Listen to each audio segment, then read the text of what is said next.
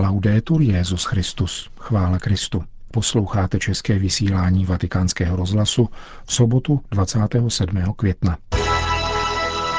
Papež František navštívil Janov, šesté největší italské město, které má přes 600 tisíc obyvatel a jehož historické jádro bylo zapsáno na seznam kulturního dědictví UNESCO, jeden z nejdůležitějších přístavů, centrum Ligurského kraje, středisko těžkého a lodního průmyslu i obchodu, Nedozírné zástupy Janovanů a jejich vroucí přijetí provázeli papeže Františka od prvního momentu, kdy vstoupil na půdu jejich města. Stejně jako Jan Pavel II. v roce 1985 zamířil papež František nejprve do oceláren Ilva. Průmyslový kolos v lokalitě Corneliano se rozkládá na milionu metrů čtverečních a zaměstnává asi půl druhého tisíce lidí. Pracovnímu prostředí a pracovním vztahům je v Janově věnována zvláštní pastorační pozornost. Již roku 1951 tady z iniciativy kardinála Giuseppe Siriho působí zvláštní duchovenské centrum pro náboženskou a morální podporu pracujících. V půl deváté ráno dorazil papež František do průmyslové haly číslo 11, běžně sloužící jako sklad, kde ji očekávalo 3,5 tisíce zaměstnanců různých janovských továren v modrých kombinézách.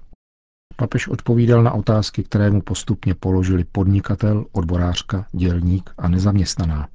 Ve všech zněly nesnáze a obavy, s nimiž se potýká dnešní zaměstnanec v soukromém i státním sektoru. Papež František se jako obvykle nesnažil poskytovat konkrétní recepty a řešení na jednotlivé problémy, nýbrž svou typickou usebraností, kterou nepřestává strhovat pozornost svých bezprostředních posluchačů, projevil své sympatie a porozumění.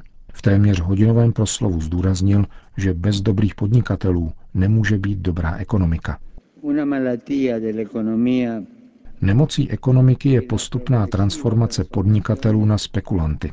Podnikatel absolutně nesmí být zaměněn za spekulanta. Spekulant je postava podobná tomu, kterou Ježíš v Janově evangeliu nazývá najatým za mzdu, v protikladu k dobrému pastýři. Spekulant nemá svůj podnik rád, nemá rád svoje zaměstnance, ale vidí v nich pouhé prostředky k dosažení zisku. Používá pracující kvůli svému zisku. Nemá problém s propouštěním, zavíráním a delokalizací, protože spekulant jedná účelově. Požírá lidi i prostředky za účelem vlastního zisku. Je-li však ekonomika tvořena dobrými podnikateli, jsou podniky vůči lidem i chudým přátelské. Le imprese sono amiche della gente e anche dei poveri. Odborářka vyjádřila své znepokojení nad takzvanou čtvrtou průmyslovou revolucí, která nevede k zaměstnanosti, nýbrž k sociální nejistotě. Doslova řekla, že transformuje práci na konkrétní formu sociálního výkupného. Což papež slovní říčkou ještě poněkud vyostřil, když tento jev nazval sociálním vydíráním. Podrobněji pak vylíčil, proč je práce mnohem důležitější než samotná spravedlivá mzda. Bez práce je totiž možné přežít, ale nikoli žít. Nestačí tedy sociální podpora. Lidská důstojnost potřebuje pracovní příležitosti, které je třeba vytvářet. Druhým bodem papežovy návštěvy Janova bylo setkání s místním duchovenstvem.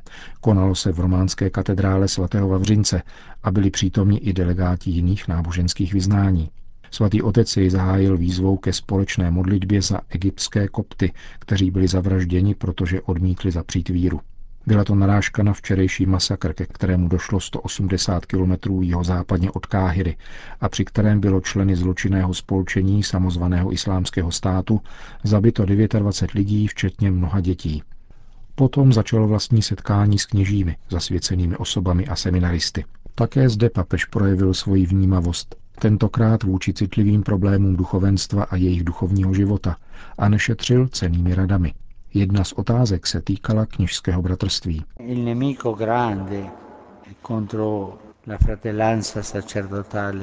Velkým nepřítelem bratrství je reptání, ze závisti, žárlivosti, nebo protože mi někdo nesedí nebo smýšlí jinak než já. Pak je důležitější ideologie než bratrství.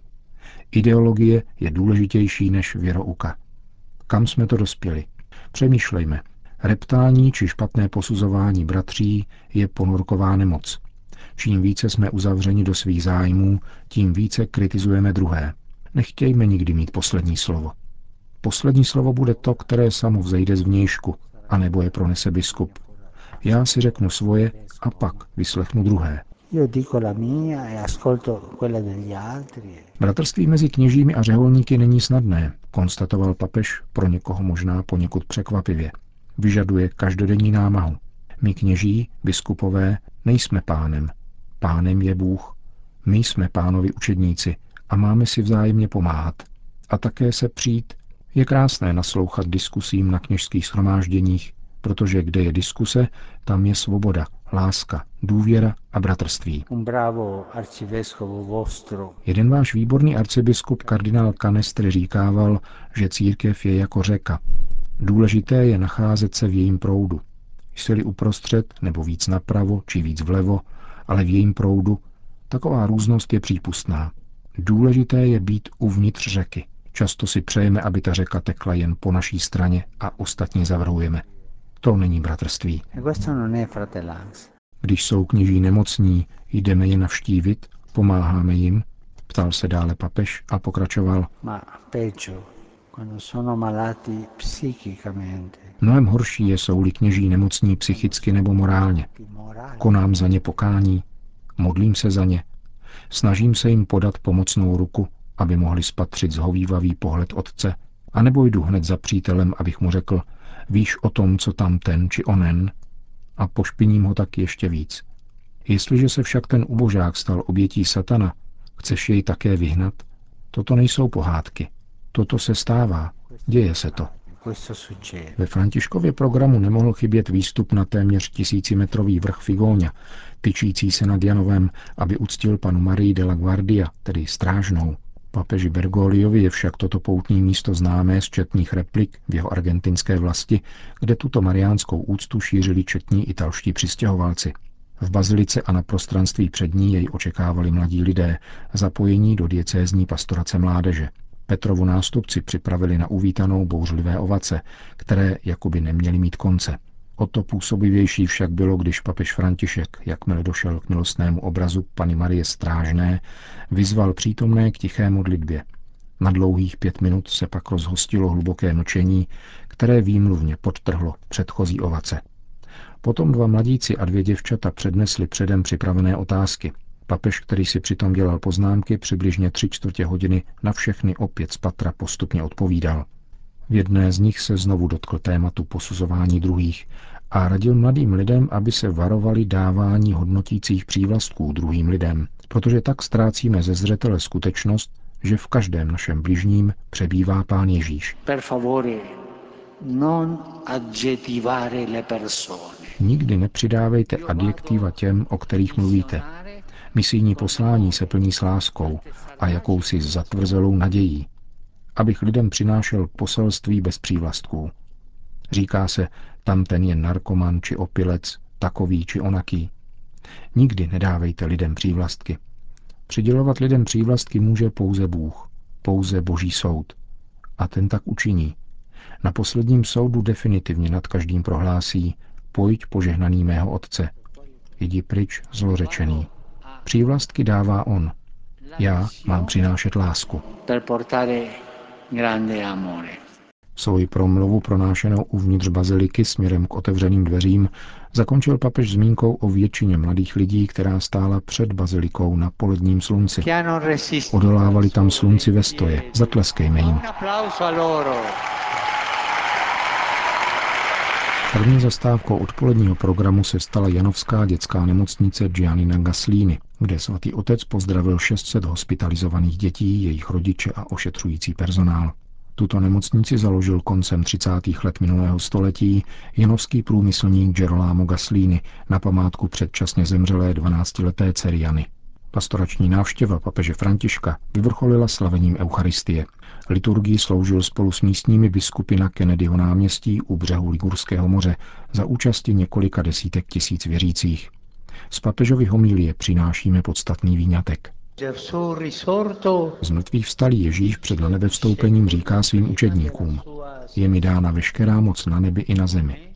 Toto téma se prolíná v dnešních čteních. V prvním Ježíš říká, že není jejich věcí vědět čas a okolnosti, jak je otec z vlastní moci ustanovil, ale slibuje jim moc Ducha Svatého. Ve druhém svatý Pavel mluví o nesmírně veliké moci, která se ukazuje na nás a o působení jeho všemohoucnosti. V čem spočívá tato síla, tato boží moc? E Ježíš říká, že je to moc na nebi i na zemi. Je to především moc spojující nebe a zemi. Dnes slavíme toto tajemství, protože Ježíšovým vystoupením k Otci překročilo naše tělo práh nebe. Naše lidství je tam, v Bohu, navždy. Tam tkví naše důvěra, protože Bůh se nikdy neodloučí od člověka.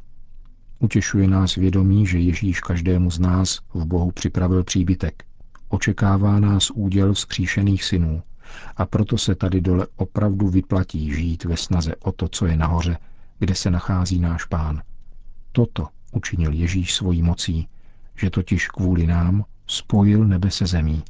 Ma questo suo potere non è finito una volta asceso in cielo. Tato jeho moc však jeho na nebe vstoupením nekončí, pokračuje do dnes a potrvá na věky.